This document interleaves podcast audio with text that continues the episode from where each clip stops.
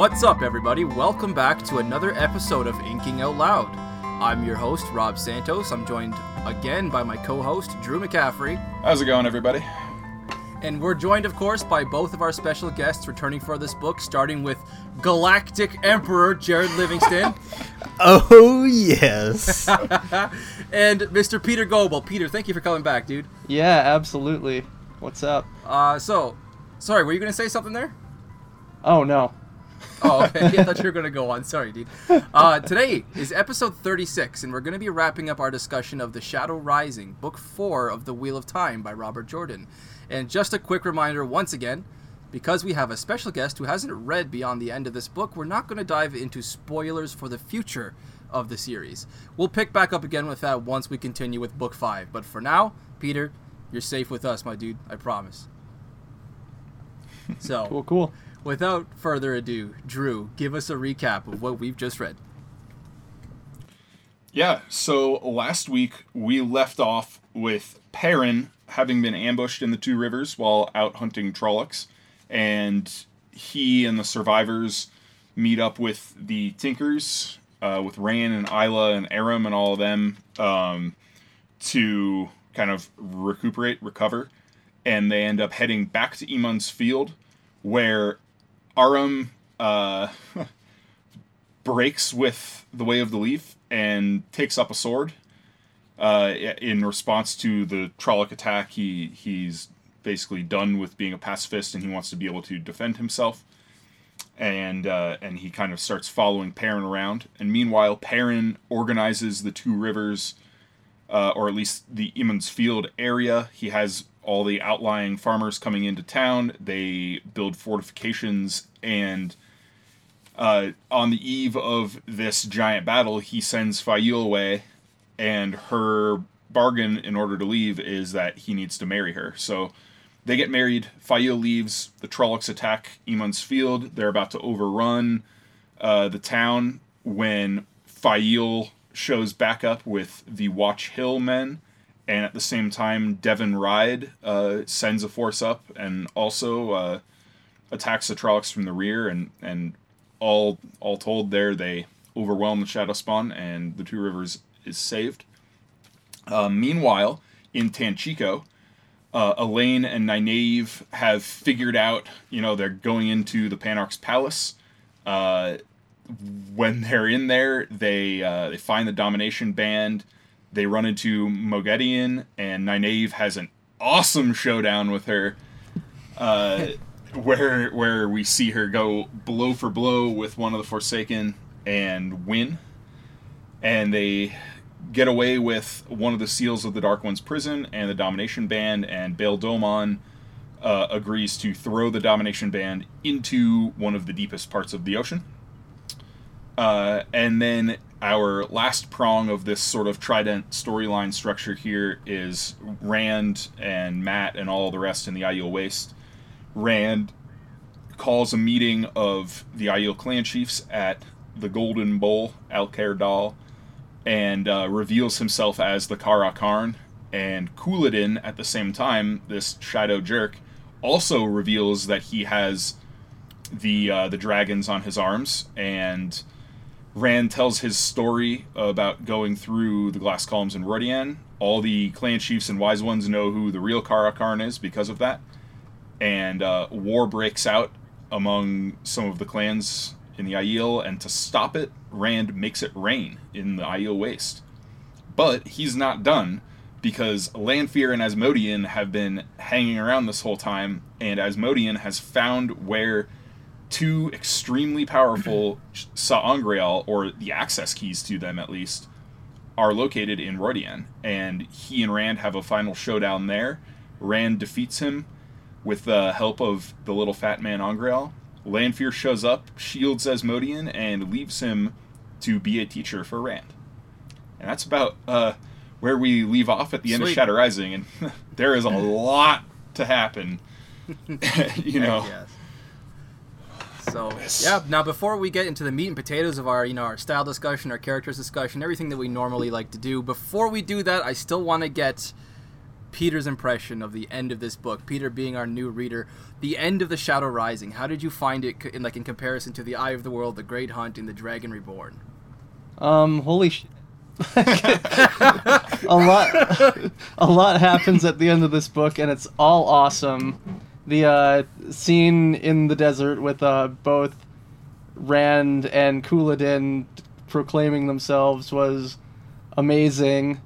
And then we, we finally figure out who Asmodean is. That's that was fun for me. And then I, I mentioned if you listen to our last podcast that I like Nynaeve a lot, and Yeah. so the scene with with Moghedien was one of my one of my favorite scenes. Um, yeah, the, uh, the you asked more specifically how I thought the end of this book compared to the endings of other books. Yeah. And I think that the endings of every Wheel of Time book that I've read have been super strong. They all finish with with a bang. So, um, Shadow Rising, I'll say that I liked the end at least uh, better than Eye of the World, and maybe the most overall. But the last three books have all ended with a bang. So Yeah. I, I don't want to make too big a distinction there. Like I remember, I definitely. loved the end of the Great Hunt. So, yeah, yeah. And, it, and it's all three storylines that end with a bang too. It's not just one. yeah. yeah, and, All and three storylines in separate places. It's and amazing. This is kind of a good transition into you know talking about a little bit about Robert Jordan's style in this book, Heck and, yeah. and how this is the first in the series that does not have a unifying conclusion. Um, e- each of the first three books, we see storylines diverge and then converge in time for a grand unified climax. In this book, each of the characters' storylines diverges and stays separate. We don't have a, a big reunion at the end like we've been used to. And that provides for what I think is is one of the more impressive endings to a book that he was able to juggle all three of these storylines and provide excellent conclusions to all three. Yeah, they were cool. As you were talking about, I like that whole trident of different em- different endings. The the ending that we got for Perrin was hands down my favorite, eh, like ending for a character. I think in this whole series, just if you're talking about contained in a single volume, you know, uh, uh, Nynaeve's whole showdown with Moghedien there in Tanchico and how the palace was shaking itself, the arrival of the Black Ajah with their uh, ter'angreal that creates balefire. Holy crap! Like everything was just so awesome. And then of course, how can you forget the struggle between Rand al'Thor and Asmodean over the Choedan Kal, as each of them draws half of what the great sa'angreal can deliver. And we have, we literally have mountains being demolished. We have the entire city of Rhuidean just being trashed. You know, it like all these things happening more or less simultaneously chronologically speaking across the entirety of the world it's just ah it, this is why the shadow rising might be my favorite wheel of time book it might be it's it's, it's tied between this one i think and maybe book six but I'm, I'm starting to think i'm coming down more on the book four side it was absolutely incredible Yeah, I I'm with you there. Um, for the longest time, I would I would have said Lord of Chaos is my favorite, but in after recent or relatively recent rereads, I, I think Shadow Rising. Um, I think it's paced a little better, and it, it has some some real moments of literary brilliance, like the Rhuidean sequence that uh, I don't think is there in Lord of Chaos. So, uh, I think Lord of Chaos is more iconic, but yeah, and the end of Shadow Rising is better. yeah, okay. Um, yeah, I, I do like uh, the way you described uh, Rob the uh, the duel between Rand and Asmodean and, and how much of the power was being thrown around. Where you're talking about, you know, like the earth is heaving, the the the city that has stood, you know, undisturbed for thousands of years is is being brought to rubble. Rand, I mean, Rand opens like one end of the valley and creates a giant lake, you know, and yeah and uh, I mean, there are a lot of things like ecological changes that Rand uh, creates in the waste at the end of this book, and I think that's a, a really interesting and cool demonstration of his power, where it's not necessarily a destructive thing. We we get to see Rand do some some really cool, you know, battle weaves and things like that, and you know the the shadow spawn lightning tornado earlier in this book, and Oh, some of the stuff he does with Callandor at the end of the last book. You know, we, we get to see him do these violent things with the power, but now we see him do something that's, you know, creating rain to stop violence. You know, and and how he's he has transformed the the dynamic of the Aiel Waste now. There's a lake in the middle Yeah. of this desert. There's a and Rhuidean is right on the lake. Like you have a city on the lake now. Yeah. So I would also mention that he does something Lanfear didn't think was possible in cutting off Asmodean from Oh yeah. Dark One.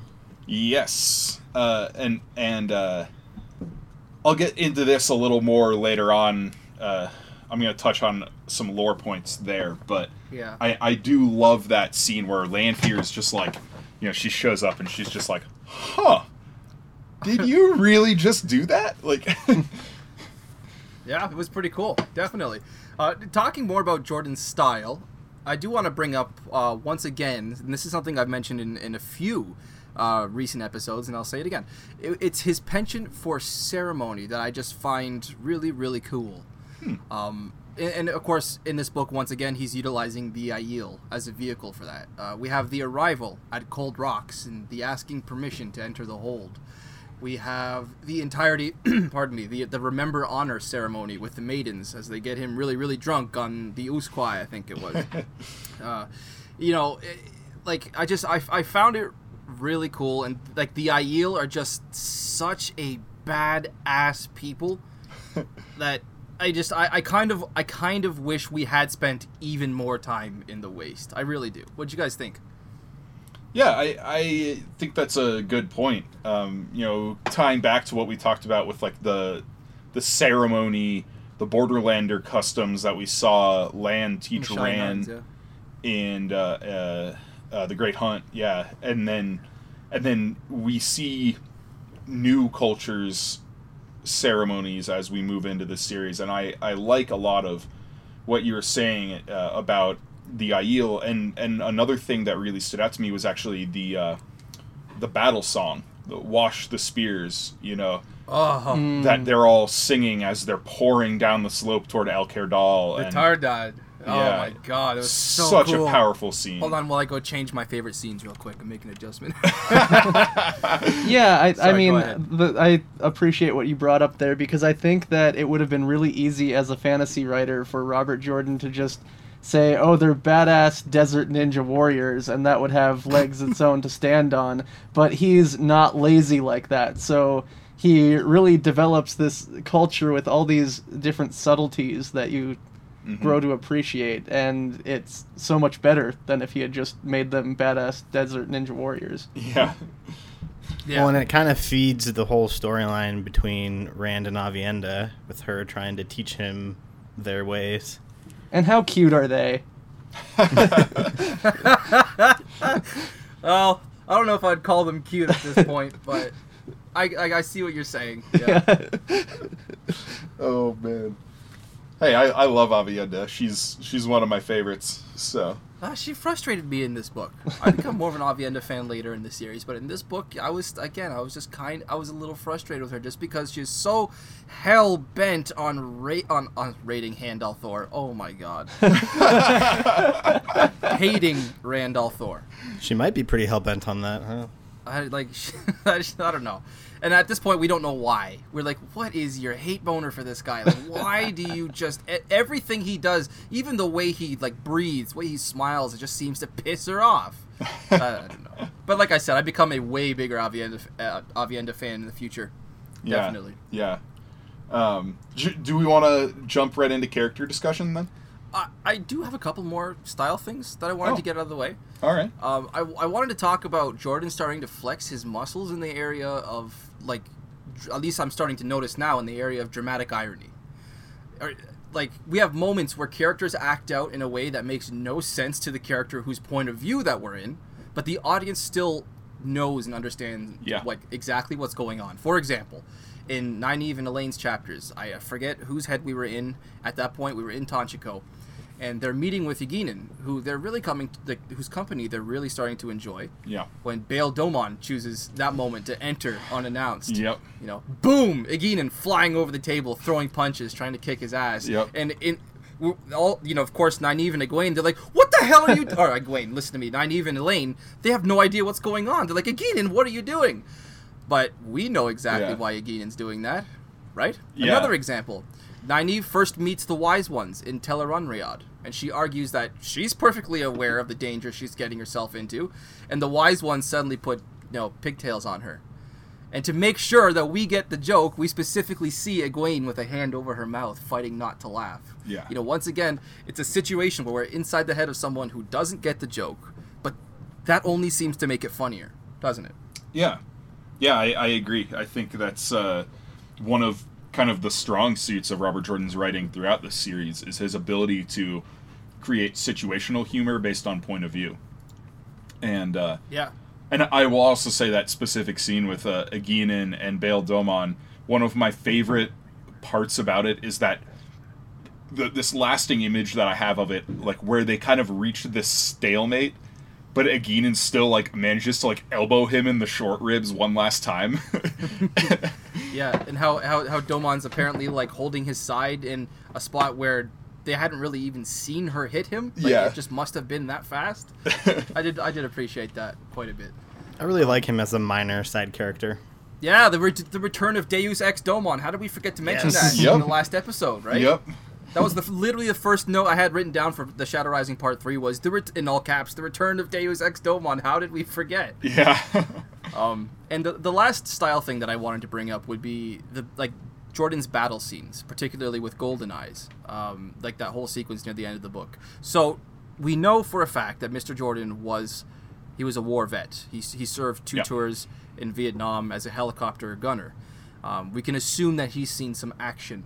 Yes. And I wanted to offer something that I've I've always noticed about the Golden Eye sequence. Um, something that kind of struck me as odd when I was reading it as a teenager, but could just be a bit of like realism that Jordan decided to throw in there to kind of you know offer something about the actual experience of being in battle. And this thing that I've noticed is that things seem to happen before you're ready for them in the battle. Like the battle, for example, the battle seems to be over, while somehow it's it's still being fought. Like we have the most desperate part of this fight. The Trollocs fighting in among the houses. Perrin's ignoring what might be a broken leg, and he's starting to wonder, why are the women here? Like, why are they fighting? Who's going to get the children away? What's and then suddenly, the little messenger appears, and he tells Perrin that Deven Ride has arrived, and they're attacking the Trollocs' rear. And and though the battle is still raging, and there's this man screaming, there's there's Trollocs dying, Perrin is like suddenly he's grinning and he's ruffling the boy's hair, and then Faile arrives, and we're kind of celebrating almost before we even know what's happening. yeah. You know, like I I've always thought that Jordan had a pretty well, actually, I wrote down esoteric, but that's not the word I want to use. Eccentric way of, of approaching his battle sequences. Get this repeated idea of battles being hard to gauge in terms of time. You know, he couldn't tell if it took minutes or all day, or even at the beginning of the Wheel of Time, we had Tam saying in his fever dreams, you know, battles are always hot, even in the snow. Had to get away. Like, how do you guys feel? I guess that's what I'm boiling down to here. I wanted to ask how you guys feel about the style of Robert Jordan's battle sequences. It's certainly effective, and I think it conveys chaos in the right way. Yeah. Yeah. Hey, Peter. I- oh, sorry. Go ahead. I would also say one thing that stood out to me here was his ability to describe the battle scene between Nynaeve and Moghedien, you know, and having these two people fighting frantically with the power, and if an outside observer were to look at them, wouldn't be able to tell much other than these two women staring at each other. So I think that speaks to his talent, being able to describe both kinds of battles. Yeah. Yeah. Uh, so it, it is, I think, you know, an important uh, contextual bit of information uh, that Robert Jordan was a, a war vet and he did see combat.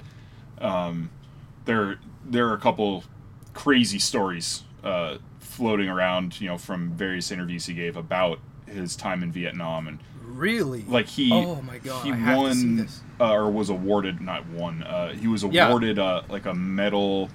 I don't remember which which one it was because he was a he was a very decorated man. Uh, he won several medals, but uh, he he was given some award for valor uh, during his time as a helicopter gunner. A uh, you know a Viet Cong you know insurgent or, or something Yeah, shot the- a the. Sorry, go ahead. uh, shot uh, an RPG at the helicopter, and Robert Jordan shot the the grenade out of the air. No way. Yeah, Appar- I'm, I'm reading right here. He was awarded the Distinguished Flying Cross with Oak Leaf Cluster, the Bronze Star with V in Oak Leaf Cluster, and two Vietnamese Gallantry Crosses with Palm. yeah. Damn. That's some cool stuff, man. But but yeah, so you guy. you can really see, I think, how his firsthand experience with war and with death creeps into his writing because he he does a good job of showing how the horror of battle can harm people. You know, we, we see it with Aram in this book, where Oh yeah, you know that was tough. he clearly has PTSD from from this Trolloc attack, and and completely discards his old life because of it, and takes up a life of violence. You know, and Oh, even during the Rhuidean sequence with um, uh, Migraine, uh, Migron, I think, who was uh, taken by the, The- soldiers, and yeah, she was just catatonic afterwards. Mhm. Like, the, the, yeah, no, definitely, I, that just struck me. yeah, and and so he demonstrates really well, I think, just what it means to to be courageous in war. You know, with the attack on Emond's Field and and the actions of the women, you know, and and how you know you have these descriptions of like the teenage girls in there, like taking down a Trolloc like three on one and and Bone things like that. coffin lifted up by her hair. Yeah. her throat was about to be slit. I think it was Alsbet Luhhan that took that one down, or Mhm. maybe uh, Marin I love the imagery of the women fighting alongside the men as well. That was so cool. Yeah, I think Yeah. he does a good job giving us the different camera angles we need, if that makes any sense. Like, we kind of get. It, I'm thinking of Emond's Field in particular, that we get some of the bird's eye view pictures from what's going on with the roof and uh, on the roofs and the Trollocs approaching, and then we get the close-ups that you were mentioning so well happening throughout the village. yeah, and it's and it's Superb. impressive that he manages to give us that without breaking us from the close third person point of view. Uh, like we're still in Perrin's head, right? And and it's just the way he lays the battle out that allows Perrin to see and comment on these things. And then because we're in Perrin's point of view, he can play with the suspense of you know the battle elsewhere uh, on other you know sides of Emond's field to the point where when this messenger boy you know is is running up and and in the midst of all this chaos and and killing we're wondering as readers what is going on here with with the messenger boy and then he comes back and we find out it's Deven Ride they're here and you know and so if he wrote this battle from an omniscient perspective he couldn't use uh, that sort of tension he couldn't build that mystery in the middle of the battle because an omniscient narrator knows the Deven Ride men are there, you know, whereas Yeah. Perrin Aybara does not. So, Yeah. So that, I mean, that was the end of my uh, style points that I wanted to discuss. You guys want to get into our characters now? yeah. Heck yes. So obviously we start with Rand al'Thor. How do you start with anybody else? Right? Yeah.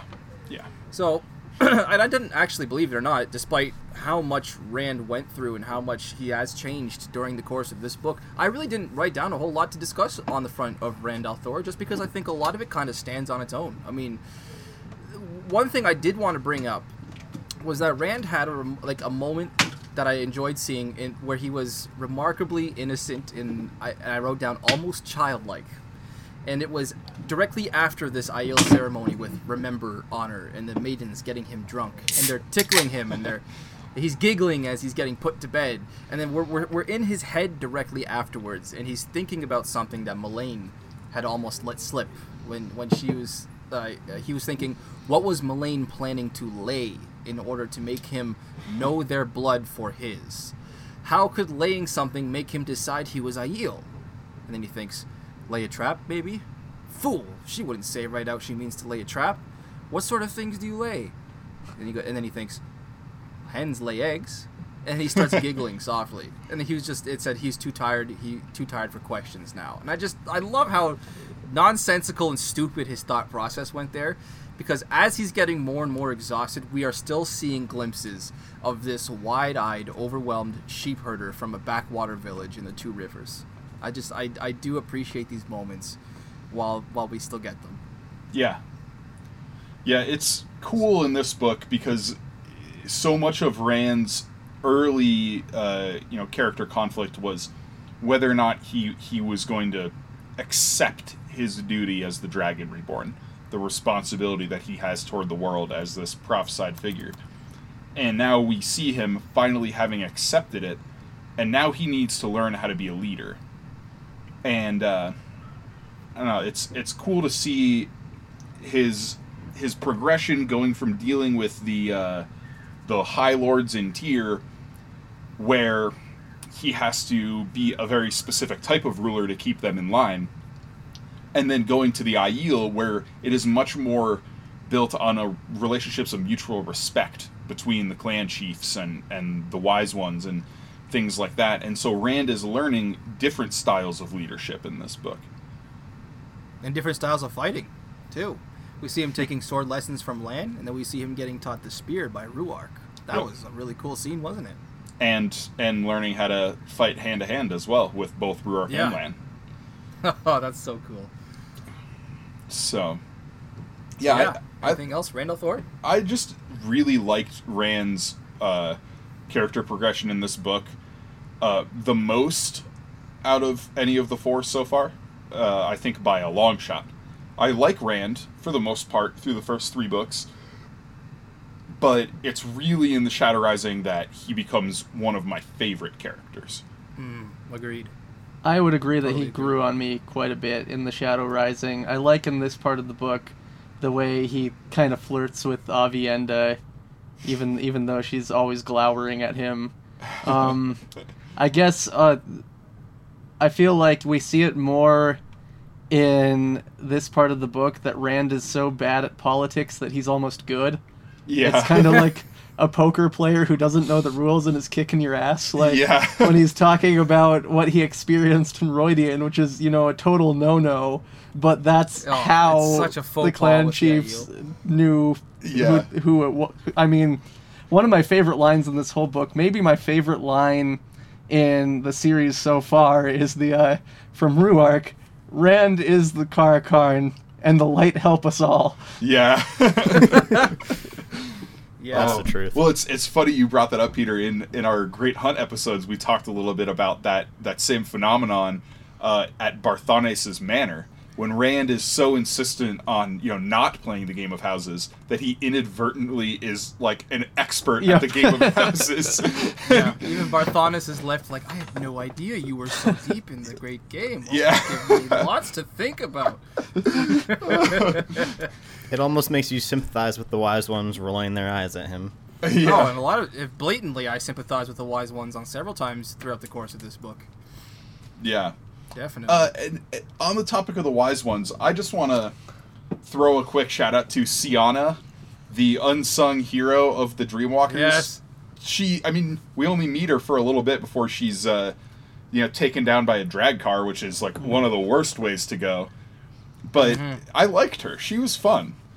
It's yeah. Uh, uh, can I have a I have a confession to make about Seana? I actually totally forgot she was a person. I thought Yeah. I swear to God, this whole time I thought like the the fourth of the wise ones that they meet there at Chaendaer was Sorilea. ha, For the yeah. longest time, I assumed it was Sorilea. So when I was going back to the uh, the audiobook, I kept hearing Sayana, Sayana, and I was like, "Who the heck is Sayana?" So I went and read it up, and I was like, "Oh, I forgot about her." yeah, that's my point. Like everybody thinks of you know, when you when you say wise ones, you think of Bair, Amys, Melaine, and Sorilea. Yeah. You don't think of Seana, but she is there and she's important in this book. Definitely is. Yeah, she was. uh Crap. She, she's she was one who had spoken directly to Couladin, and like I think she was one that straight up said, "I would deny you the, the chance to go in." Yeah. To Rhuidean. Mhm. You know, like she she had she was definitely a vital player in this book, and she's just obviously coming from me. Like I just admitted, she's just so criminally unknown. Yeah. yeah. So yeah, that's pretty much everything I wanted about Rand al'Thor. Anything else? Yeah, I have nothing else to really add about Rand. Let's move to Perrin. Perrin Ah, and Faile, good. there's a lot to talk about here. Because I actually have less to talk. Well, less to bitch about. I'll, Well- I'll be well, honest, the, less uh, to bitch about. the the ring is on the finger, the uh, the Mhm. collar is around the neck, so to speak. Yeah, when I was reading through this, I took a picture of the page where that happens and sent it to Drew and said "R.I.P. Perrin." yeah. Yeah, it's, no, like I had a lot to complain about on the Perrin front during our first episodes in this book, and and now I'm really starting to dig like this part of the story. You know, Perrin himself, I will say, is still kind of infuriatingly stubborn. He's rude to the Aes Sedai. He's completely unwilling to take charge, and I mean, he's just so incredibly like willfully ignorant of his own physical limitations. When, like, for example, trying to get out of bed when he can't even stand to go fight Trollocs yeah. like uh, he still has a beautiful journey in this book do not get me wrong. And it's great. It was absolutely awesome to see Emond's field get the help that we want it to get. It was awesome. But uh, hmm, Perrin was just like i'm like dude come on. Sleep for like an hour. Just do it. Listen to your wife. I, I can't believe like throughout the first two episodes in this book, part one and part two, I was bitching about Faile. For almost the entirety of this third part, I was rooting for Faile. I was like, oh my god, this poor chick. Like, par- just listen to your wife, Perrin. Oh my god. How about you guys? Yeah, I I like Faile mostly in the last third of the book here. Um, and and like I said on earlier episodes, I have a, a different perspective on her overall, knowing that she was originally written as a 15 year old girl. You know, like it, it becomes a lot harder for me to judge her as harshly as I might have. And when taken into context of her age, she's actually quite savvy and mature in a lot of ways Especially with, the with how she half, handles yeah. Perrin in, in the later parts of this book. So, Yeah, I It's taking a lot of. Sorry, go ahead, Peter. oh I I didn't love the way she leverages the marriage though. yeah, that is that is fair. I would have rather Oh, that just happen out of love than out of you know something like that. Yeah, I was deciding on whether or not I wanted to write down a point about that. I'm glad you brought it up. I decided not to write a point about it, but I thank you for bringing that up because I was a little kind of off put, I guess I'll say, by that. The fact that she just used it as, oh, okay, you want me to go? I'll agree to doing that if you marry me. Like, obviously, he's going to agree to that because he wants, like, she's just using his, like, unrivaled, unquestionable love for her to get that ring on her finger or that ribbon on his neck or whatever, however they do it in the two rivers. Yeah, yeah. Jared, I, mean, want ultimately, hear, the, all yeah, I want to hear Jared's What? opinion here on Perrin because Perrin's your favorite character, right? Perrin is my favorite character. Um, what I loved about the most about this sequence is all the little scenes where he is trying not to be a leader and ends up being a leader. Like when all these people are coming to him with all of these different issues, and he's like thinking, "Why can't these people handle it? Why can't they go to the mayor?"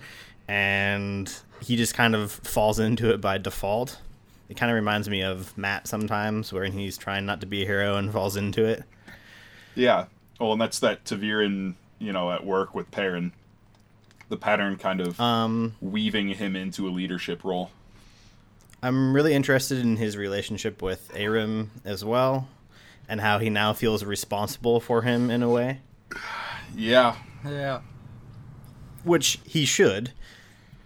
I mean, I don't know if I don't know if I fully agree with that. I mean, Aram does make his own choice. You know, it's not Yeah. like I I, would I be scared. see I see where that mentality comes from because it is Perrin's um, influence, his repeated influence on that particular uh, you know caravan of the traveling people that gives Aram the like the social context for making a decision to abandon the way of the leaf. It's seeing Perrin's innate violence that drives him toward it. Um, but but I I'm a little uncomfortable with the idea of saying Aram is Perrin's responsibility. Uh, no, I, I think I would, I would, I, think that Aram, for more or less, is Perrin's responsibility because I mean, Perrin had already repeatedly been driving home that idea into you know Aram's head again and again, previously before he even lost you know his whole caravan, you know, or his family members, that like, hey, the way of the leaf is not going to save you. You know, the trial, it's not going to save you from the Trollocs, and it's not going to save you in life. Like, the the failure of the way of the leaf kind of left Aram just like stranded, you know, completely at sea. He was just helpless there. He, as you said, like as we saw, he was catatonic, and and I guess Perrin's whole way of life is is uh, you know doing violence and and picking up arms to protect your loved ones. You know, that was kind of the only shore that that Aram could see at that point. That's obviously where he swam to. But I, I do think that Perrin really has a lot to consider, and he has a lot of responsibility in the way of Aram because of how you know vehemently he had been driving that point. I don't. And what about what about the scene with? Uh, I'm spacing on the name Isla. I think it Isla, is. yeah. Yeah, Island when Ray. she is basic when she's devastated coming down the stairs, seeing Aram holding a sword, and Perrin Oh. basically tells her to deal with it. Yeah, that was tough. I mean, I, I'm not saying it's the wrong decision, but he's certainly responsible. like I just I I'm a little He tells- uncomfortable with that because that that takes away Aram's agency. Like Aram is his No. own man. Like by by saying that Perrin is responsible for for Aram's decisions, like no. Aram makes his own decisions. Maybe he drew inspiration from Perrin, or he sees Perrin as a you know uh, like a model to shape his life after. But that doesn't that doesn't mean it's Perrin's responsibility. Take this sword, go to Tam al'Thor, tell him that I asked him to train you. Well, sure, Perrin ends up taking some responsibility because Yeah, that's just that's the kind of person Perrin is. But I don't think like I, I don't think the idea that like, like there's a difference between Perrin saying I will step in and help you and saying Perrin must step in and help him. Like like saying That's he fair. is Perrin's responsibility versus Perrin offering, you know, his help. Yeah, I agree with you, Drew. I think just because um, Perrin influenced uh, Aram's beliefs, that doesn't necessarily make Aram his responsibility Like Before like- the fact or after the fact? After the fact. Yeah, I mean, Aram is still his own person. He can still make his own decisions, and Yeah, he can. Yeah, I mean, yeah. so I don't know. And and I I will say like I have always had kind of like a weird. Like I I didn't love uh, how Aram and Perrin interact with each other, even from the very beginning in Eye of the World. Uh, there was always something in that dynamic that bothered me. Uh, and and I think that's exacerbated in this when Aram picks up the sword. Uh, so, and and I can't really explain what it is about it. just that's, there's something there that always bothered me. I agree with that. Again, I, I remember uh, feeling tension between the two of them in Eye of the World, and you know, and at at that point, it, it was almost more like they felt like rivals. And there's a bit of a different dynamic here, but Yeah. there's there's still something uncomfortable about the way that they communicate. Yeah, Yeah, Yeah, but before we get off of Perrin, I do want to bring up Loial, since he's right there with Perrin in his whole, uh, you know, uh, his, Sure. his whole his whole journey there in the, in the two rivers. I wanted to say how much I loved the scene where Loial is returning to Emond's Field and he's carrying Gaul and he's running through the woods. Yeah. And everybody is everyone sees him and they're all shouting his name and they're smiling and they're egging him on. We have Perrin laughing, saying, "Run, Loial, run!" You know, the, the knowledge that Loial has been carrying Gaul for literally days at this point. I just, ah, I love that big old teddy bear of an outpacing Ogier. Trollocs. Yeah, Yeah. what a nice moment. I wrote down so bloody wholesome. Yeah. Yeah. I mean How that that guys- describes Loial pretty much to a T. is wholesome. Yeah, wholesome. And I, I really loved that, that scene that we got where Perrin is trying to send Faile away from the two rivers before it falls. And he, he's going under the he's trying to send her away under the false pretense of gathering aid from Caemlyn or speaking Yeah, to yeah. the queen, whatever. Loial enters and he asks her to take his book, and which which totally fucks up Perrin when he says, "You should fly free, Faile. You she should fly free, Perrin." And Perrin is just like, "Oh, Loial, you've got to be shitting me right now." You know, And then- I, I did also want to say, Loial, Perrin, Loial might not be the most oblivious person in this scene here. Yep. You know? Yep.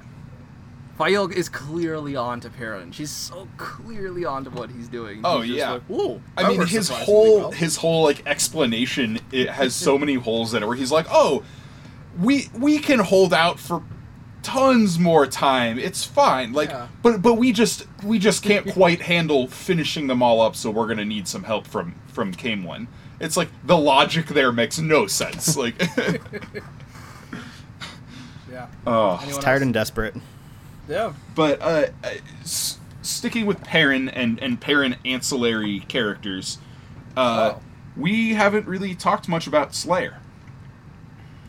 No, we have not. In fact, I hadn't even written him down to talk about. Holy crap. What did you want to say about Slayer? Well, uh, the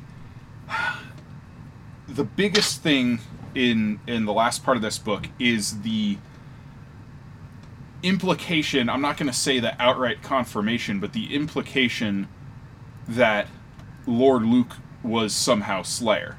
You know, where Perrin Perrin defeats Slayer in the World of Dreams, and then Lord Luc, you know, comes bursting out of his rooms and runs from the inn, you know, with a, a chest wound in the same place that Perrin got Slayer, and uh, it, it gives us a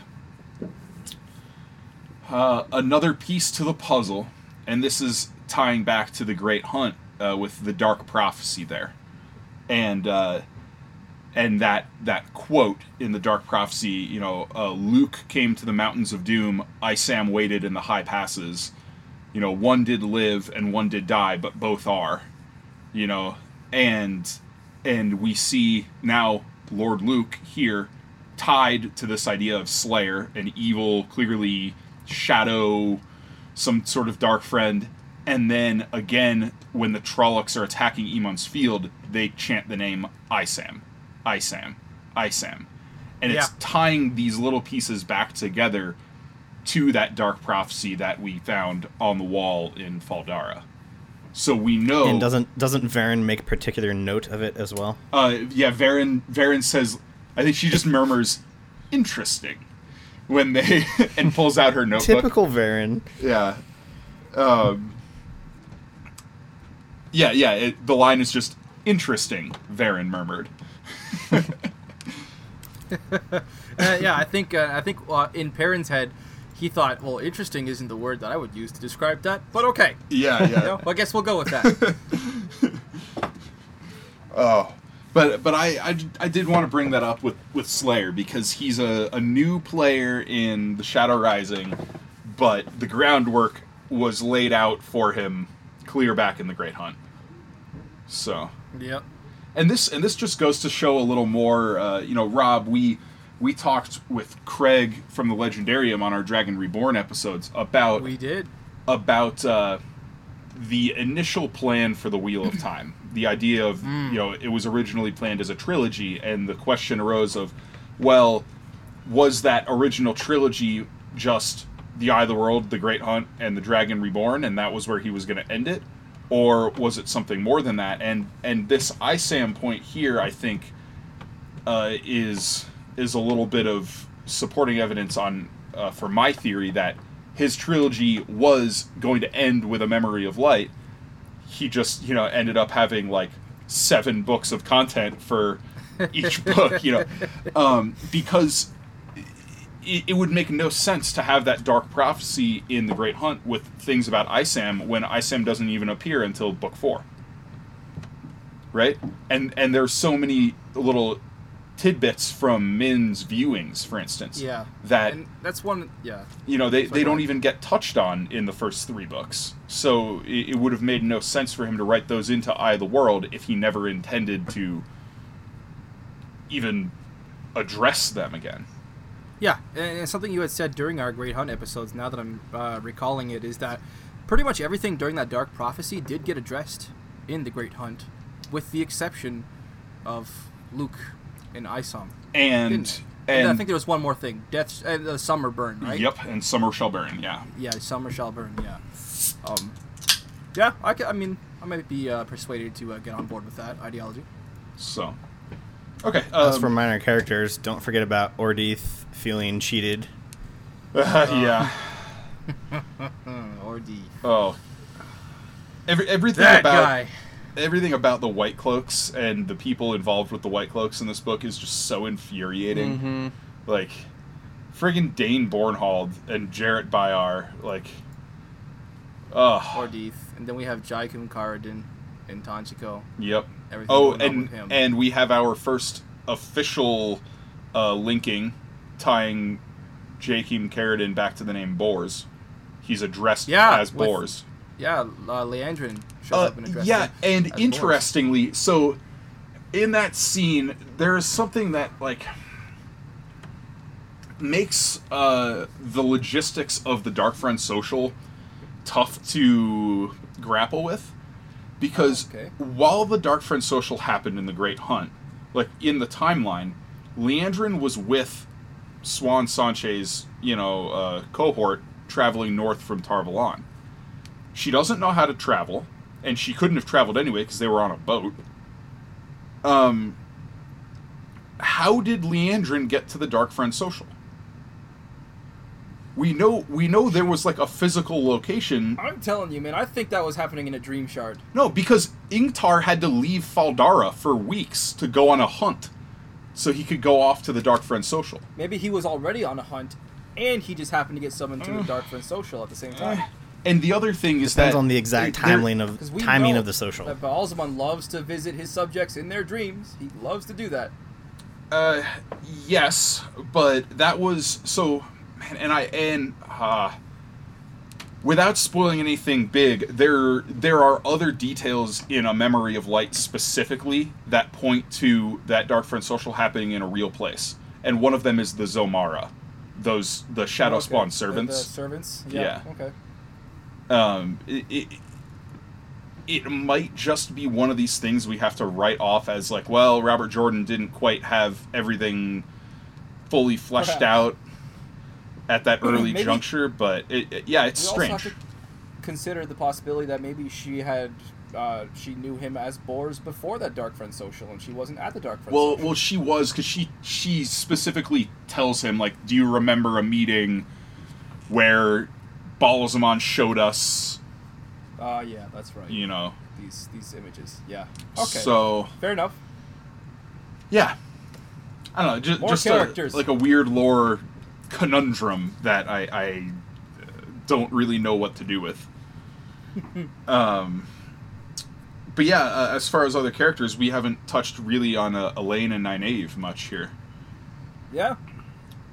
Uh, I want to just kick off by saying Nynaeve's uh, awesome and She she's is. so cool and such a She is. badass. She Yeah. a beat one of the Forsaken heads up. No, you know, no surprise, no ambush. Like that was just straight up like head to head, one power strength versus one power strength, and she won. And a then throwdown. Yeah.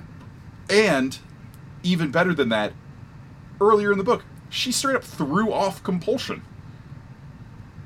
Wait, wait, hold, wait. She, She what do you mean defeated she threw it Moghedien's off? compulsion. No, she didn't. Yeah, She did. because because Moghedien like tells her you will forget this, and she over overrides that compulsion and she remembers her. She Nynaeve struggles with it at a couple of points where she's like, Oh. Okay. and You're right, but then again, it was it was Moghedien's face that triggered that memory in the first place. uh, but Maybe she if had hadn't seen been, Moghedien's face, she maybe might not have ever remembered that. uh, yeah, but that's still like, she still defeated the weave. Oh yeah, I mean it's not it's no less impressive. well, I mean the Moge- uh, like, are you are you shitting me facing down Moghedien, the Forsaken, head to head in a throwdown like that? Well, well She- no, I'm, she I'm talking about the her ass. It's compulsion weave. She, And the fact that she overcame off the compulsion. compulsion. Yeah, Yeah, and there so- were residual traces of a compulsion that Moghedien tried to use on her as soon as they started fighting. Right, Mhm. like Moge- the first weave that Moghedien strikes out, lashes out at Nynaeve with is compulsion, and Yeah. you know, I think Nynaeve manages to slice that weave out of the air, but there's still that residual effect, those residual kind of ghosts of feelings of worship and devotion. Yep. You know, like that's a dangerous, deadly weave, and it is impressive to to to counter it in any form. Yeah, and and that just goes to show like what kind of inner strength Nynaeve has. Oh yeah, So yeah, yeah. No, I got the was. sense. Didn't, wasn't she like? Weren't there hints that she was fighting off the original compulsion, yes, there were. like as it happened? she was struggling with it. Yeah. Well, you mean immediately afterwards when they're kind of like, Yeah. wait, what just happened? Why is my memory kind of what's? What, she was a nice lady. Yeah, Mhm. she was very polite, wasn't she? Is that what you're talking about? Yeah, and it, Yeah, and yeah, goes- like, it just seemed- there are little there are little tidbits here and there after that too. Oh yeah. But I, it- s- I only just Nynaeve? I remembered her struggling with her braid Nynaeve, and yeah. whatnot while the compulsion was happening. Oh. Mhm. Yeah. Yeah, uh, I mean- I mean, I was really pumped for Nynaeve when she faced down Moghedien and she actually won, you know. But there's one thing I will say about that scene where she actually beat Moghedien in, in combat. I really wish Nynaeve had been paying more attention to Moghedien's attempt at distraction, which Yeah. I, I fully realize how that sounds. I wish Nynaeve had fallen for the distraction. Sure, okay, I get it. But sh- Moghedien was just saying so many interesting things. You know, she starts talking about her time, the Age of Legends, as they call it now. Throwing she just- almost mentioned planets. Yeah, exactly. She's throwing reveal after reveal after reveal in Nynaeve's face. And what I, what I wrote down here, Jared, I almost lost it at travel to other worlds, even in the sky. Did Yeah. you know that the stars are and then ellipses? And I was just like, more, more! I want more of this. and Nynaeve, of course, Nynaeve has to think, okay, I'm not falling for this. I'm not falling for this. And I, I can see why it was awesome to see her kind of distract Moghedien, toss that thing at her, kind of hit her with right between the eyes with the domination band, right? Yep. awesome. Really, really cool. Really cool way to like kind of humble this this kind of mythical legendary person with just something so simple. It's like okay we're, we're fighting with the one power. We are hu- we are insanely power like strong. The, the palace is shaking. But of course Moghedien takes it for granted. She, she sees herself above everything. And something so simple as being struck between the eyes by something that Nynaeve threw. Ugh, I just love how that was her downfall. That hubris, I just, it was perfect. It was very quaint. I want to say, well done, Mr. Jordan. Oh, yeah. And how about uh, that. Moghedien's transformation afterwards, and we see just how much of a coward she really is. Yep. Starts licking her lips. If, if, if you set me free, we, we can come to an arrangement. Shut the fuck up. What are you saying? what do you honestly think Nynaeve's going to fall for that? I mean, just the fact that Moghedien engaged Nynaeve in battle tells you how much of an underdog she really was. yeah. It was Yeah. so cool. I mean, it, it does also tell you just how strong Nynaeve can be, Yep. because Mm. even the weakest of the Forsaken is orders of magnitude stronger than any living Aes Sedai today. Yeah. And I don't think Moghedien is the weakest of the Forsaken. Uh, she is, yeah, She is? yeah, oh yeah. Oh.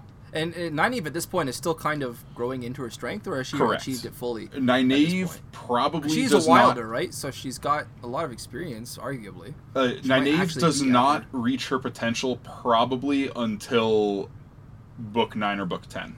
I would have thought cool. I would have thought Be'lal was the weakest of the Forsaken, but I guess he just got screwed. yeah, Yeah, Yeah, no, Be'lal uh, is, is one who I never really consider almost when I'm thinking about. But Be'lal and Balthamel, they're just so wiped aside so quickly that Right. I don't really take Like them Bal- seriously. Be'lal, I called Be'lal. Like he was just in and out. yeah, I'm pretty sure. I'd have to double check, but I'm pretty sure uh, Asmodean was the weakest of the men. Okay. Um, one power. Oh, he was. Asmodean was the weakest of the men. Yeah, I, I'm trying to uh, pull up just like the quick little chart here. Um, actually, no. According to the companion, Belal is the weakest of the men. Booyah. Uh, Balthamel, Really? Asmodean, and Taim are listed as plus plus three, and Belal is plus plus four. Then Aginor, Ah! Demandred, Samael. Logain are plus plus two, and then Rand, Moridin, and Rahvin are all plus plus one. Yeah. And I was really surprised to find Whatever out that recently means. that Semirhage was one of the strongest of the females. Uh, I didn't realize she- that Semirhage was on a level with Lanfear. I was like, holy crap. Yeah, uh, Lanfear, Alivia, and Semirhage are are all uh, plus twelve, or or rank one for women. That's crazy. Yep. Anyway, yeah. So we haven't had a chance to discuss uh, Elayne. Now, I didn't really write down anything Elayne uh, concerning, but did you guys have anything about Elayne that you wanted to get out of the way? I did think it was pretty cool how she saved the Panarch. Yeah. You know, She just kind of uh, Tamila, I think it was Tamila, who was, you know, had her captured and had her at her mercy. Yeah. She just came in and just mopped the floor with Yeah. Tamila. Uh, yeah, uh, there isn't a whole ton uh, with Elayne in the back half of this book. Um, I think most of the interesting character stuff happens uh, on board the Seafolk ship, and then when they first get to Tanchico, like when she uh, gets a little a little sloppy drunk. yeah. Um, but you know, I, I like Elayne. I, I this is one of my favorite books for her. Uh, Yeah, between she was competent in this book. yeah. between her her dealings uh, with Nynaeve and Tanchico and her time with Rand and the Stone, uh, I, I I liked Elayne in this book quite a lot. She was pleasant. Yeah. Yeah. And and this is really before um, Elayne's radius of suck really comes into uh, into play. Yeah, which you had mentioned, you So- had teased earlier.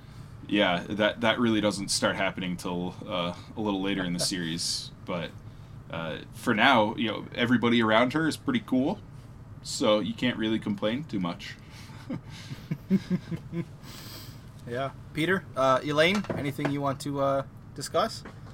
I mean, along with her saving the Panarch, I was very much amused by that whole situation that, you know, the, the torture that the Panarch was going through, and Elayne's kind of compassion that I think somewhat stems from being somebody who's in a royal family, Yeah. seeing seeing somebody disgraced that way. But uh, some of the things that uh, Tamale was that it was doing to the Panarch was like, holy crap! Like the forcing her to eat hot peppers and Yeah. Yeah. yeah. So, uh, Rob, Yeah. how did you pronounce her name? The Who? the black sister there. Uh, Tamila. Tamila, okay. Yeah, I, I always said Tamail. T e m a i l e. 99% of the names I pronounce, I'm going to be going off of the audiobook pronunciation because Yeah. that's how I consume the books in preparation for the podcast. Because I weld for like 60 hours a week, so I'm just listening to the audiobook for the vast majority of it. Fair enough. I enough. always thought tamale because it amused me to say it that way. Tamale. I, and I also want to give a, a really quick nod to Mr. Jordan once again for that excellent bit of foreshadowing because believe like if you remember, Nynaeve, I think it was Nynaeve that had heard that uh, uh, it was uh, damn it we, got it might not have been Nynaeve but we got some sort of hint earlier that someone had heard somebody singing raucous. Yep, sailor songs yep. Coming from the Panarch's apartments.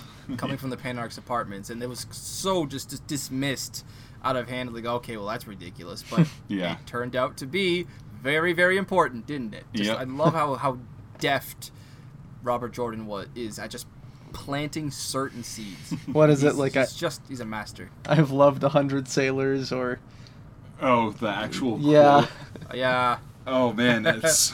the actual song was was pretty good. Well done, dude. I guess. yeah, because it was like. Um, there was a oh, couple different oh, songs. yeah, there. yeah. well. So the two the two quotes right here are, "My breasts are round and my hips are too. I can flatten a whole ship's crew." yeah, flatten a whole ship's crew made me go. Damn. explicit. Yeah. My goodness, Mr. Jordan. oh my gosh. Yep. Yep. So, Uh, the only other character points I have to do to uh, go over are uh, one really quick with Couladin, and let me see here. Oh, and Egwene. We haven't discussed Egwene yet. we have not discussed Egwene, yeah. Yeah, uh, I didn't find Egwene like too difficult to stomach in this book, only because I, I think I know how hard the wise ones are kind of working her. Um, I don't understand why she feels the need to keep up these false uh, pretenses as an Aes Sedai of the Green Ajah, particularly in front of Moiraine, but I guess Moiraine just doesn't care for some reason. Yeah. Um, How'd you guys find Egwene?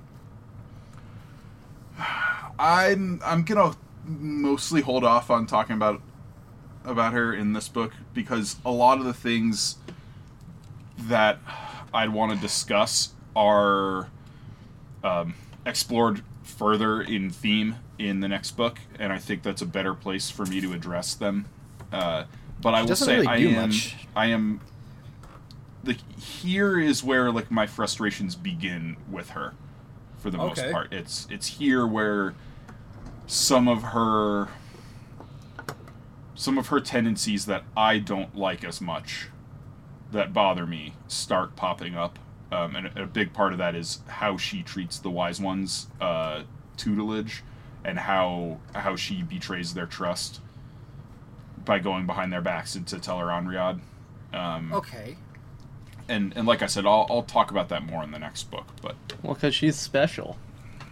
yeah, But I, I, I don't know. I don't, Really... I don't get the impression that Moiraine doesn't care. It was I, I got more of the impression of like the whatever. I'll let you dig your own grave. yeah, Yeah. I think that's where Moiraine was going with that. Oh, that's a good point. Because you know what? Uh, that's true. Because I was always wondering why Moiraine would let her get away with that. But if Moiraine had any inkling as to ji'e'toh and how the wise ones would treat eventually the revelation of that dishonesty, you know what? You're absolutely right. Peter, you might have just changed that my mind there for me. Moiraine was probably just letting her dig her own grave. Yeah, I think she was Oh, laying clever low with enough for that. that. Oh, that's such a good way to put it. Yeah, Yeah. uh, yeah, Yeah, I don't have much to add on Egwene. okay. Does anybody have any points on Mat? Okay, so I was I was wondering whether or not to bring up Mat because I didn't write down anything for Mat, but at this point, it was about ten minutes ago. I realized we hadn't discussed him yet, and I was like, "Oh, should I say something?" But I decided not to. 'Cause what about you guys? Do you have anything about Mat that you wanted to discuss? I mean, I loved Mat. role in this book is so different. It's like almost more of a reversion. Uh, because while we do still get some points of view from him, and there's a little bit of character development, it's nothing like it was in The Dragon Reborn, where Mat is a focal character in the book. In Shadow Rising now, he's kind of back in Rand's shadow and doesn't have a whole ton of agency, doesn't make many choices for himself, especially after Rhuidean. He's just kind of tagging along. Um, Yeah. We still get some, you know, some fun scenes with him. Of course, we get to, you know, see his luck at play, and and you know the the acquiring the hat and things like that. Um, I figured you'd want to discuss the shit out of Mat in this episode, or because there are so many things that happen to Mat in this book that become important later. But then again, I could, I suppose we might not want to Well, discuss those. again, most re- of yeah. those things happened earlier in the books, where we talked about them on the first and second episodes. You know, like That's. Mat going through true. the redstone doorways and and being hanged and things like that. In That's in true. this part of the book, Mat's just kind of there. Damn. Um, his his job at the end of this book is to flip a coin a couple of times and then have it slip out of his fingers and roll down the slope of El Dal, and you know, Yeah. Oh, that that Um, reminds me. There was something that I wanted to bring up with regards Okay. to El Doll and the um, way Rand makes water at the end there, and that was so one of my sm- favorite small moments from the end of this book is when everyone. It's either when they meet at Cold Rock's Hold or El Doll, but I think it's El Doll when the chieftains get together, and one of the old chieftains, like, in spite of the again cataclysmic events that are unfolding, he wants to talk about water. Yeah, yeah. And Is it's that just Han? like I think that was Han on Han. the Tomanelle. Yeah. Um, yeah, I, I, I do like that. He's like, well, we're all here. We might as well talk about water. yeah. yeah. I, on that on that exact subject, this is one of my miscellaneous thoughts because I have a whole page of miscellaneous thoughts that I still want to bring up slash questions for Drew that don't have to do with spoilers. Don't worry. but this is exactly one of my miscellaneous thoughts. Rhuarc says to Rand in chapter fifty-seven. He says, "If two Aiel from different clans meet, they discuss water." And I thought, okay, I would love to see that actually take place somewhere, somehow. Could you imagine it? Here's the scene. I'm going to set the scene for you. We have Aiel 1 and Aiel 2. And Aiel 1 says, So, water. That stuff's pretty good, eh? And Aiel 2 goes, Oh, fuck yeah, bro, that shit's the best. And then Aiel 1 says, I know, man, it's like, it's so wet and stuff. and then in walks Aiel man number 3, who looks at the first two and he says, So, how about grazing? That's pretty cool, right? Yeah. because that's what three Aiel talk about when they get together. It's water and grazing. I just I, I love the the thought of that of that that actually happening. How much is there to discuss about water? Oh, there is tons. Yeah. Um, I'm sure they can find a lot to talk about discussing. Take it away, water. Peter. Have you been to Cold Rocks? Oh my god, it's so good over there. In uh, western Like- Colorado, which in some ways is like the, or I mean, not western Colorado, but the western U.S. in general, including western Colorado. I forgot that you guys actually have a water culture. Arizona? Yeah, it, which yeah, Arizona, which in, in some ways is like the Aiel waste, but not entirely. Uh, water politics is a huge issue, and water rights and water lawyers. Oh man, there's there's a lot to unpack there. Water rights can be in- What? incredibly valuable. oh, yeah. Well, because like in the East U.S. and a lot of Canada, there's just plenty of water. So Dude, I'm in the middle of the Great Lakes. I can't walk Yeah. five minutes without coming into water. like where where Jared lives, there's over a million people, and it's naturally a desert. There oh, shouldn't that's be Arizona. water, but because of the way we've tamed the Colorado River, everybody is fighting over that water. And you're you're a wetlander. You're in the in the area I where am a wetlander. where water is is pl- I'm plentiful. more than a wetlander. Um, Oh. I'm like the fucking sea folk over here, dude. I mean, I like I, I'm in no way as badass as an Aiel, but I've always kind of identified with them because they're like I, I I live in a semi-arid area, and I'm just like a, a trail runner in the desert a lot of the time. So Anyway. Yeah. oh, man. That was answered for me. uh, well, well, so uh, slightly tangential there. Uh, as far as Alcair Dal goes, um, you know the, the translation is the Golden Bowl, and it's it's Yeah. this uh, acoustically perfect, you know, uh, amphitheater. yes. And I I've always wondered if Robert Jordan knew about Red Rocks in Colorado, and if he had any Mm, mhm. inspiration from from that venue. that it definitely made me Oh. think of Red Rocks. Yeah, That wasn't where I thought you were going with that. Red Rocks is supposedly. yeah. y- I Look thought up that was in Texas. no, look up Red oh Rocks no, Round Rock. I'm Amphitheater. thinking of Round Rock. Yeah. Okay. Yeah, Red Red Red, Rocks Rocks Amphitheater in Morrison, Colorado. It's one of the most gorgeous music venues in the world. I mean, it's it's in, insane. Cool. So, uh, but yeah, I, I've, I've always wondered about that, and and of course I'll probably never get an answer, but that's that's kind of my head canon is that Alcair Dal is inspired by Red Rocks.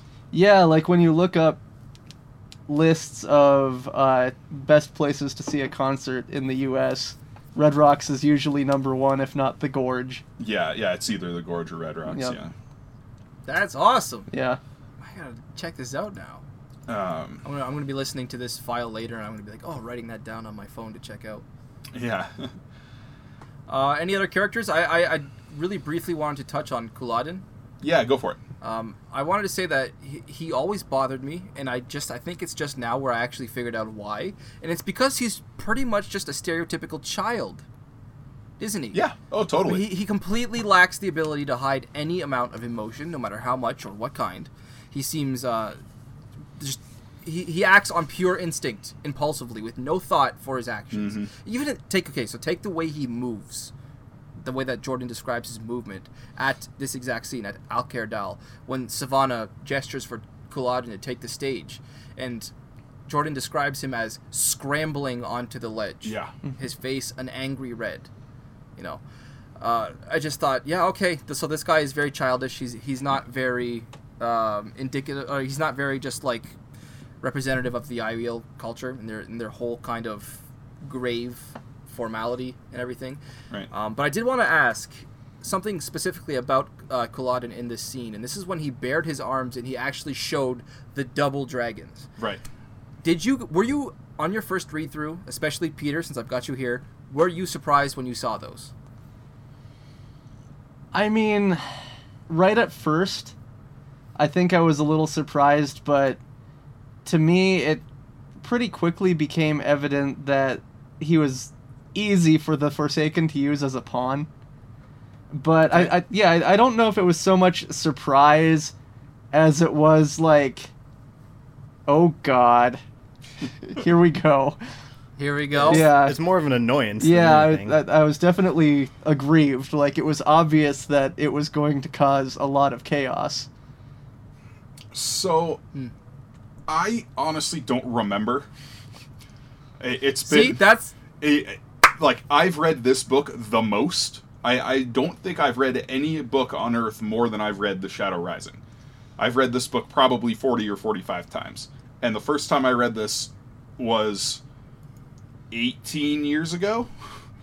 like I a lot of my first impressions of this book are long lost to the winds of time. uh, okay. I but I that can't believe you said, said that.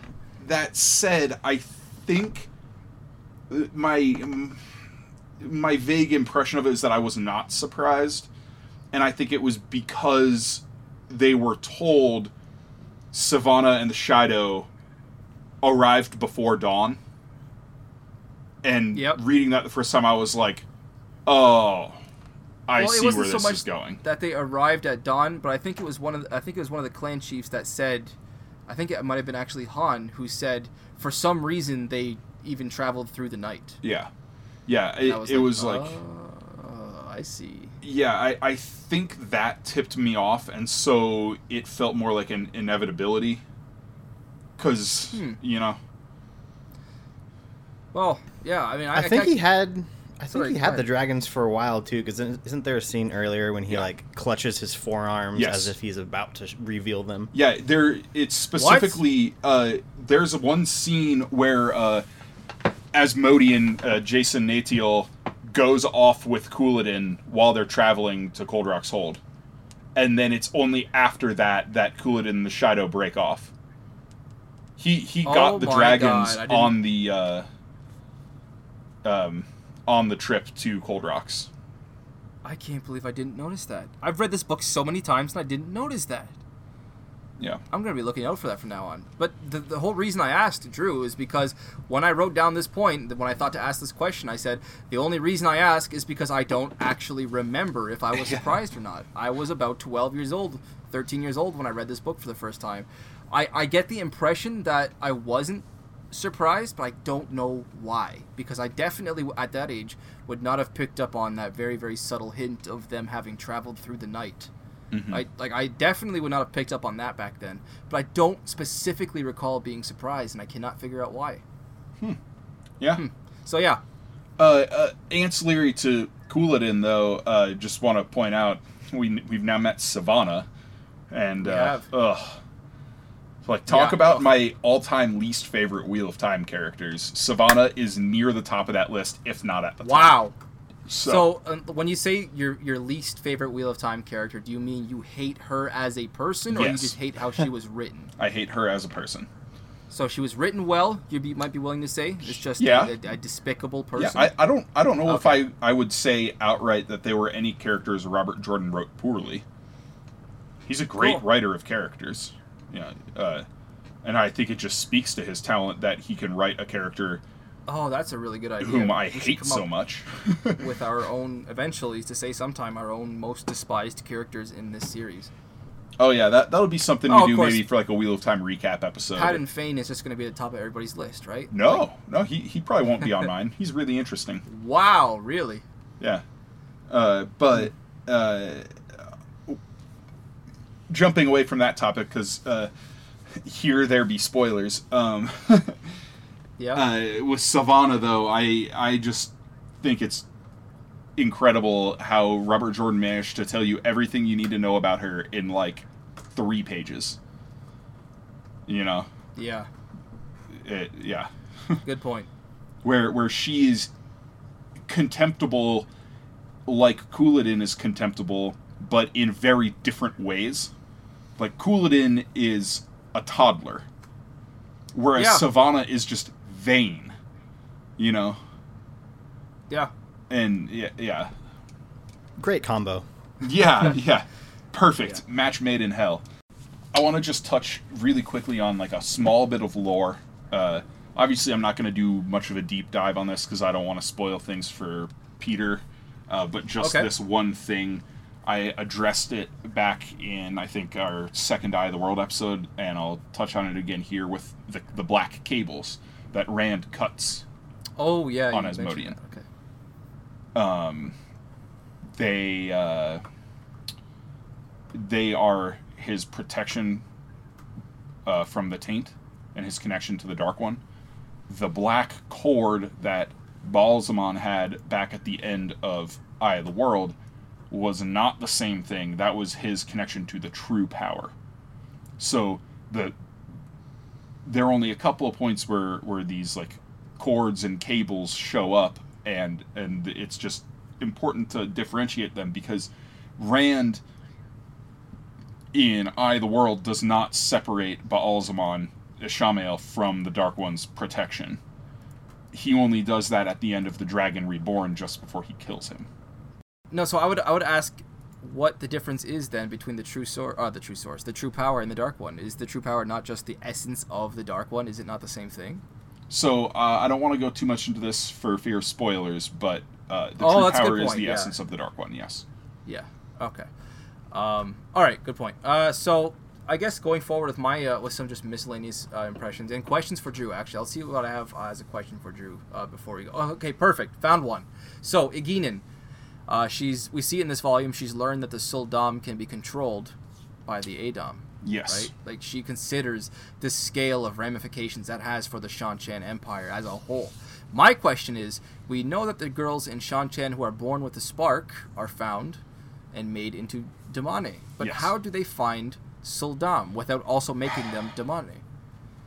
Oh man, uh, I'm trying to remember because this was this was a long time fandom argument, and I'm trying to remember what the or if we even got a conclusive answer from Team Jordan okay, so on it. at least because there there is I know I'm not asking a good much uh, detail around um,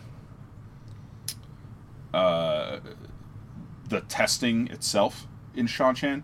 Uh, there there are a couple of points where characters make reference of like, oh, I remember when I was younger and the sul'dam came through and all the girls would take turns trying the bracelet on to see if they could you know do whatever.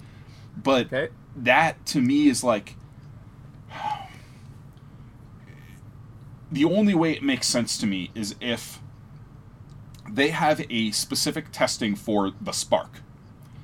Yeah. They find the spark and then on each girl's neck. yeah, try and then you get collared and then they then test for sul'dam after that by having any remaining girls put the bracelet on, you know. And Oh, so okay.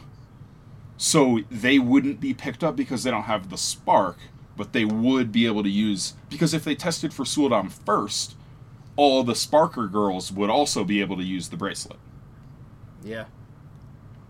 So Yeah. Okay. I can see that being a possible. That, that a likely way that, that that could happen. yeah.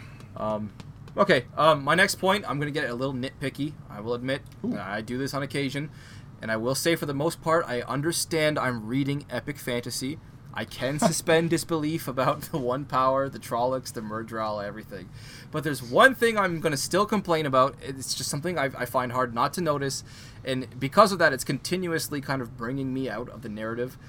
Um, with a lot of the suspension and disbelief, particularly with my earlier examples, these are all possible because of magical reasons. Perrin, on the other hand, has no apparent magical reason for being able to defy basic physics. I'm talking, of course, about Perrin doing battle with a blacksmith's hammer. It's just not. It, it, can't be done. He's not strong enough to fight with a blacksmith's hammer because nobody is. Right? Like that's just epic fantasy nonsense. I we, we see him taking on Myrddraal for Christ's sake. They're described as, as wielding their blades like lightning, like like the flicking of the tongue of a viper. We see them killing dozens of soldiers at a time. I don't care how shredded Perrin is. Nobody can move four pounds of steel around quickly enough to take on a Myrddraal. and even if he could, even even if he could, the sheer momentum from having to stop and redirect it would tear his arm from its socket Yeah. after like three strikes. Yeah, there's there's a lot of uh, unrealistic stuff with Perrin's strength in these books, and this is part of why, like, you know, without going way off the deep end here, uh, I kind of roll my eyes a lot when I see all these people complaining about the casting of Marcus Rutherford as Perrin, where they're like, "Oh, Yep. he needs to put on so much more weight." I'm like, Perrin First is, off, he can. is like sure impossibly big and strong in the books, like. Yeah. The, But, okay, Marcus Rutherford is already built like a linebacker. Like he's plenty big enough. There, he looks like he could be a, a blacksmith in real life. Like, But during our episodes on the Dragon Reborn, you and Craig were arguing against me when I said there's no way Perrin could just pick up a chair and break it like that. He's not Oh, that no, no, strong. no, It's like like matchsticks. And you were like, of course he could. Adrenaline could do a whole lot of crazy I didn't say that, did I? Didn't you? I don't think I'm I did. sure I, did. I always was like annoyed by that scene. Like, hmm. But like getting maybe back- the only way that scene makes sense to me is if it was like a really shoddily made chair. But yeah. but yeah, And- and I, I've before always anybody- yeah. Before anybody really calls me out on my experience in this matter, guess what? I'm a welder fabricator. Okay? I spend 50 to 60 hours a week working with hot metal, bending hot metal, and yes, using a steel mallet several times a day. Okay? I'm 205 pounds, and trust me, the, mere, the, the, the mere act of swinging a four pound hammer like that, steel hammer, with any force, it throws you off balance a bit. This would be no different if he took Bornhald's sword, for example, and just bent it into a pretzel with his bare hands and handed it back. Like wh- when you don't provide a magical answer for feats like this, you have to leave it to the assumption that well, this guy is just really strong, and it only holds up to a certain point. And and Perrin is past that point. For me, he's past that point at this point. Yeah, point. that's a that's a fair Sorry. nitpick. Uh, okay, I uh, just want to give Jared and, and Peter a chance to jump in on that. Do you find that unfair at all? No. That's fair. I can look past it though. Yeah, sweet. Um, okay. I- uh, I want to I want to get before we dive into like you know our three favorite scenes and stuff.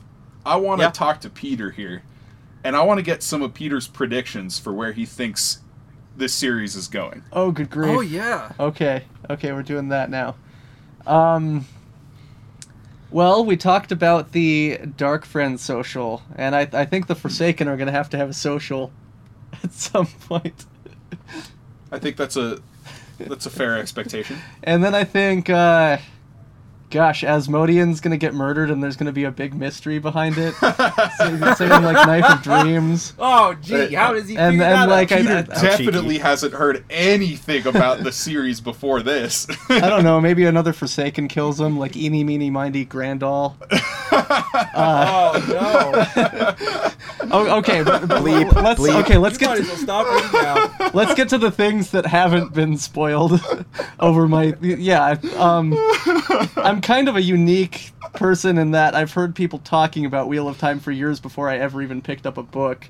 But there's there is a lot that i don't know. There's a lot i don't know. Um i'll start with the obvious prediction. Um moradin is gonna get out. It's only a matter of time. He's gonna get out. Uh the what what is it? a'dam for men or the um chains for Rand? the domination band. Yeah, the saw. domination. Yeah, the domination band. I don't think that's gonna stay at the bottom of the sea the whole series, but we'll see. We'll see. Uh, one smaller thing that I very well could be wrong about is I think at at some point, for whatever reason, Egwene's gonna want Rand back. Hmm. Um. Okay. Yeah. Let's see. What uh, what else can I throw out there?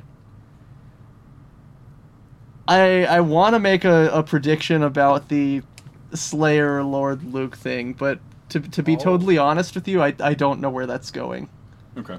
Um. Fair enough. Yeah. Okay. Yeah. I, I think I think there are there's some fun predictions in there. Yeah. I Yeah. I heard a couple. I, I got a crack out of Asmodean though. Yeah. Oh, eeny meeny miny Graendal. Yeah. I like that. I haven't heard that one yet. Oh. Uh, before we continue, there's a couple discrepancies I wanted to bring that I think I found in the well, the one that I know that I found in this Oh. book, uh, like between the audiobook and the text. Something that's changed. Uh, I know of at least one thing that's changed, so I'm curious if it's the same Okay, so you. which one do you know of? It might Uh, be the same exact one. Avendesora? No, actually, what is this one? Uh, in the original text, and I assume in the audiobook, uh, Avendesora during uh, Rand's fight with Asmodean ha- is only like slightly damaged, like broken branches. But then, Yeah, it's a single broken branch. yeah, and then um, early in the Fires of Heaven, it's described as burnt, and so he went back and Oh, changed the reading text, and and now uh, in the text, Avendesora goes up like a torch. Holy crap! Yeah, it goes up like a torch in the ebook. Yeah. Damn. Well, now Wow, I'm really curious okay, what this other one one. is. This other one is in chapter 47. I highlighted this specifically in the audiobook. It's it's uh, from Siuan Sanche's point of view. I think it's. the Oh my gosh, we didn't talk about the tower breaking. Oh, how Yeah, did I we didn't. completely forget about that? oh, Yeah. well, we'll Uh, have plenty more time to talk about that on Oh, future episodes. um, yeah. So in chapter 47, the the truth of a viewing, I think is called. yep. um, Siuan Sanche is looking at a small message that she had received from Warrain. And it's really frustrating her as it being one of the only messages she's received from Warrain. In the ebook, and I assume the actual text, it says from Warrain, it's only one single sentence The shepherd holds the sword. In the audiobook, that sentence reads The shepherd holds the stone. Weird. Hmm. So in my book here, there are two sentences, and it is the sling has been used. The sling has been used. I remember The reading that now in the, the book sword. now. I remember reading that. It's in my my uh my hardcover, not my hardcover, my physical copy that's over there on the shelf. The sling has been used. I, I didn't remember that line until you actually said you remembered to in that sentence. Why do they keep changing these? Yeah, I would be very curious. I mean, I like the the shepherd holds the sword much more than the shepherd holds the stone. You know what? That both sentences might be in the audiobook, but I know for a fact because I went through and listened right before we started this episode. I had the audiobook in front of me and I listened to sorry, the audiobook, the uh, the ebook in front of me and I listened to the audiobook in time minutes before we went live and it's absolutely true. The ebook says shepherd holds the sword and the audiobook says shepherd holds the stone. Interesting. Yeah. And my second discrepancy, this just, just a small one. I, I guess it's also a question for Drew. Um, when Elida, in that same scene, Elida brings Siuan out of her study and she sees her warder, Alric, Yes. dead on the floor. Um, she didn't feel that happen. So, um, Robert Jordan has addressed this. Let me pull up the interview quote very quickly for you. Cool. It's good. It, it, it's reassuring to know that I'm asking questions that other people have asked. So, Robert Jordan said, A lot of people have asked questions about Alric's death. I should have made matters plainer. As I envisioned it, Alric, having sensed Siuan's extreme shock, came running to her and arrived just in time to be stabbed just before Siuan was taken into the anteroom. She should have Ah. sensed the knife going in, but that was masked by her own shock. When she sees him lying there, he is dying, though not yet dead. As I said, I should have made it plainer. Oh my god. Okay, I fully accept that. I can see that being the thing because he was bleeding at that moment, described as, as I think still bleeding, even Yeah. though he wasn't moving. Yeah. That's a good way to. Yeah. Okay, fully accepted. cool. Uh, Yeah. Three favorite scenes. Oh, but let's do three favorite scenes. Heck yes. Jared, kick it off. Uh, let's see. Golden Eyes, obviously for me. Obviously, yep. Obviously. Uh, let's see. I think so. Nynaeve versus Moghedien was into the palace. Uh, into was that? I, I think it happens at the beginning of Into the Deep. Into the deep. I mean, those two chapters are back to back, so And then Rand and Asmodean and Rhuidean. yeah, that's Yeah. fair. Sweet. One kind of, I guess, uh, one other scene I would mention is when Min and Siuan are escaping the tower. Oh, oh, when when they, and, they, and they're run in with Gawain. yeah, Mm-hmm. interesting. Interesting. Hmm. cool. Okay, Uh, I guess I'll go next. yeah, Okay, so I am actually very much in agreement with Jared on two of those. Um, the entire GoldenEye sequence from the beginning, with Perrin's letter to Faile, which, by the way, one of the most beautiful goodbyes ever written in epic fantasy. Like, I can't. It's just. It's so amazing. Um, the sense of unity before the Trollocs arrived, the actual attack, the arrival of the Deven Riders, we get the expulsion of the White Cloaks afterwards. So perfect. And I, I I wanted to take a second to draw back and just um, reiterate uh, something that I mentioned previously. I want to say this book in this scene proves that it's every bit as much Perrin's book as it is Rand's book. oh yeah, It is uh, what an amazing sequence that entire thing was beginning to end. So that was my first of my three favorite scenes. Um, my second was Loial returning to Emond's Field carrying Gaul. oh, You okay. know, everybody shouting his name. Oh, I was just, I was so happy for him in that moment that he got that kind of sense of everybody cheering for him, everybody cheering him on, because he feels like such an outcast among the Ogier. Just again, I'll say what I said before. What a nice moment, so bloody wholesome, right? And my third favorite was the was another one that Jared had mentioned, Rand and Asmodean with a Choedan Kal. What a battle that was! Nice. Okay. It was awesome. By the way, thank God Lanfear didn't find the other one. oh, yeah, I know, yeah. right? you can see her looking for it too. uh, uh, Peter, what about you? All right, so one that I might add is uh, I, I want to piggyback on the expulsion of the White Cloaks because I also just remember the way I felt with their um, just extreme hypocrisy and cowardice when they refused to fight for Emond's Field, and just how pissed I was. And so when when they get expelled, I'm just like, yeah, that was uh, that was definitely up there for me. And then the other two are are obvious. I mean, Alcair Dal and the uh, the fight in the rain, um, the Yeah. ruckus with the Aiel when uh, two men show their the dragons on their arms, and then I, I already mentioned my favorite quote of Rand al'Thor is Car'a'carn and the light help, help us all, but like the chieftains coming forward Yeah. like like that was that was part of uh, j- just the vindication that goes with all the chieftains coming forward to back Rand in that moment was amazing.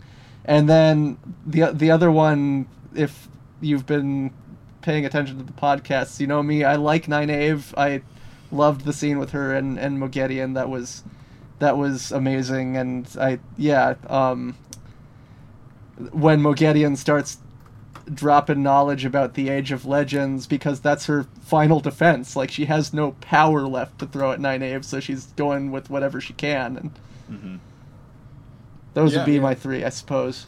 Sweet. Nice. So I'm Uh, before I do mine, I just want to point out I'm very interested in the fact that none of the four of us has the Rhuidean history of the Aiel sequence in our top scenes. Yeah, I, I just I, I did think of one uh, while Peter was talking there that I thought as an honorable mention. It was not the Rhuidean sequence, but I wanted to, to, to bring up that moment where uh, there was the attack at uh, uh, I think it was Cold Rock's Hold. Yeah. Maybe it was the Mm. Imre stand when Rand himself was the one to pick up the stick and and bang the gong. Yeah, and uh, in Cold Rock's Hold. Yeah. It was Cold Rocks. Oh, Yeah. it was. There's just the imagery of that scene where after Rand and Aviendha kind of save each other, he picks up that one and he just starts banging on the gong. It was such a badass moment. I just I loved it. That's where Rand proved himself more than any other time in this book. I think of of like his worthiness of the Aiel. It was just it was so awesome. Sorry, uh, go ahead, Drew. So yeah, my number three scene is uh, essentially Alcair Dal from the point when the spears are singing and pouring down the slope, all the way up to Rand making it rain. You know, uh, it's just that whole sequence is breakneck. It's it is so tense. It's so well crafted. Brilliant stuff. My second scene actually is hard heads.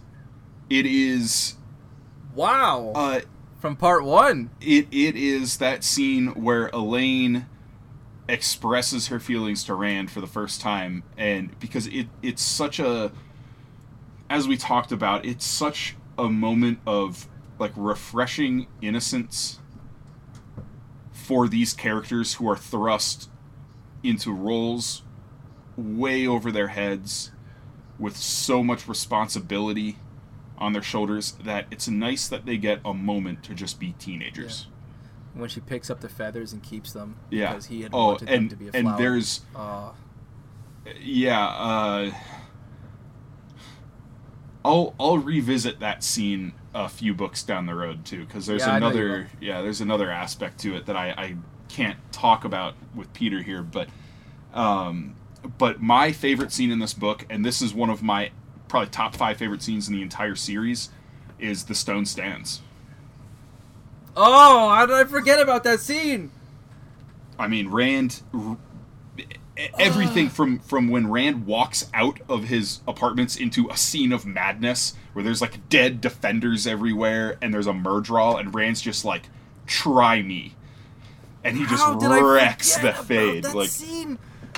oh, and then and then leading up to Rand, as I as I've mentioned a couple of times, it's like one of my favorite weaves, and I wish we got to see it used again later on. Is the like shadow spawn seeking lightning tornado like so cool and then uh Yeah. and then we get rand in all of his glory there coming up against the ceiling of what he can do and Yeah. and discovering that you know he he can't just treat every situation like he has a hammer and it's a nail to be driven in and he fails to resurrect the young girl Yeah, thank you for bringing that up so much because that was something I'd forgotten to talk about. I had written to talk about for part one, I think, and totally forgot until now. In that scene, the stone stands, Rand al'Thor proved himself to be one of the most badass epic fantasy characters of all time. of I'll- all time. I'll be honest. I thought we were doing top three scenes from this part of the book, but oh Yeah. Yeah, oh that's yeah, okay. yeah. Same, same. yeah yeah my the, favorite the way three, I we've think, all came it, in the last part. yeah I think my favorite three were all in the last third, yeah. the way we've been doing it is uh, like top three scenes for the whole book. At, That's fair. At the end of our, because we didn't do top three scenes for part two or part Sure. one. Um, but yeah, uh, the, so those are my top three. Uh, b- but Yeah. before we go into the final draft, does anybody have any kind of final thoughts you want to jump in with? One question I had to ask you um, regarding something that happened in Rand's dreams. Oh, Uh, he meets Lanfear in his dreams, Mhm. and um, there's a figure that showed up in Rand's dream who berates Lanfear for playing around with Rand in the pool. I always thought that was Asmodean, and it did confuse me. Before you correct me, Drew, it did confuse me because she seems to be like contemptuous of Asmodean at the end of the book, though. Perhaps I, I guess I kind of passed that off as you know Asmodean's totally exhausted; he's no threat. But then the figure fen- uh, mentions something about playing puppeteer to a queen or controlling the strings of a queen, and I was like, "Oh, hello, Rahvin." yeah. But my, my question is, uh, well, first off, Lanfear actually asks him, "Had I, or she she she, te- she says to him, had I not hauled you out of your hole, you would still be hiding, waiting to snatch a few scraps." What is she talking about? Rahvin, Okay. like, Rahvin was in a hole. He, So- could she be so talking no. about the Bore? It- that is Asmodean. That is Asmodean. Yeah. Um, Okay. Yeah, Be- and okay, and that was my- once again like another piece of my now debunked theory about uh, Caldwin that he was just like hiding in this little podunk town in Cairhien, and Lanfear was like, "No, you're gonna help me." But yeah, she she basically like commandeered Asmodean into helping her on her little Aiel Waste quest, and Yeah. then he piggybacked off that when he realized, oh wait a second, there's a Choedan Kal access key out here. Oh man, here's my chance. Okay. Um, yeah, because where, where, where I went forward with that, the, like what I extrapolated from that, I was thinking, was she okay? So if this is Rahvin, then like Rahvin was in the hole, could she be talking about the Bore? And I No, realize yeah. that sounds ridiculous, but when you consider that she was the person who actually opened it in the first place, I thought, oh, maybe it's not Well, that ridiculous. he- But then later, at Alcair Dal, you know, when Pandemonium explodes and Rand flees to stop Asmodean, uh, she tells him right before he does, I knew he would give himself away coming into your dreams. yeah, And Rand was already talking about Asmodean in that in that moment, so I was like, oh, okay, okay. So I guess there's a little bit of a theory debunked. yeah, But- yeah. That was yeah. definitely Asmodean. So that's that's all I have to talk about, and that's everything I have to say about the Shadow Rising Part Three. Uh, Jared, Peter. I would just say, in general, I mean, if the first three books got me interested in the Wheel of Time, this one I would say got me addicted. I haven't known many people who have read the Wheel of Time that read through Shadow Rising and then just said, "That's it."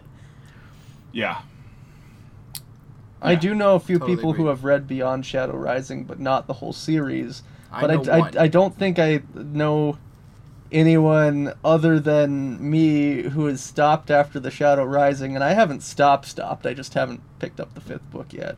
Right. yeah. Yeah. The, I have a cousin who's one day older than me who made it to book six, and then he stopped. That's madness. I know, right? it's in like the middle of the best stretch of the series. Uh, right? Um, yeah, but so I only have one kind of final thing to talk about, and that is just to glow about the quality of this book.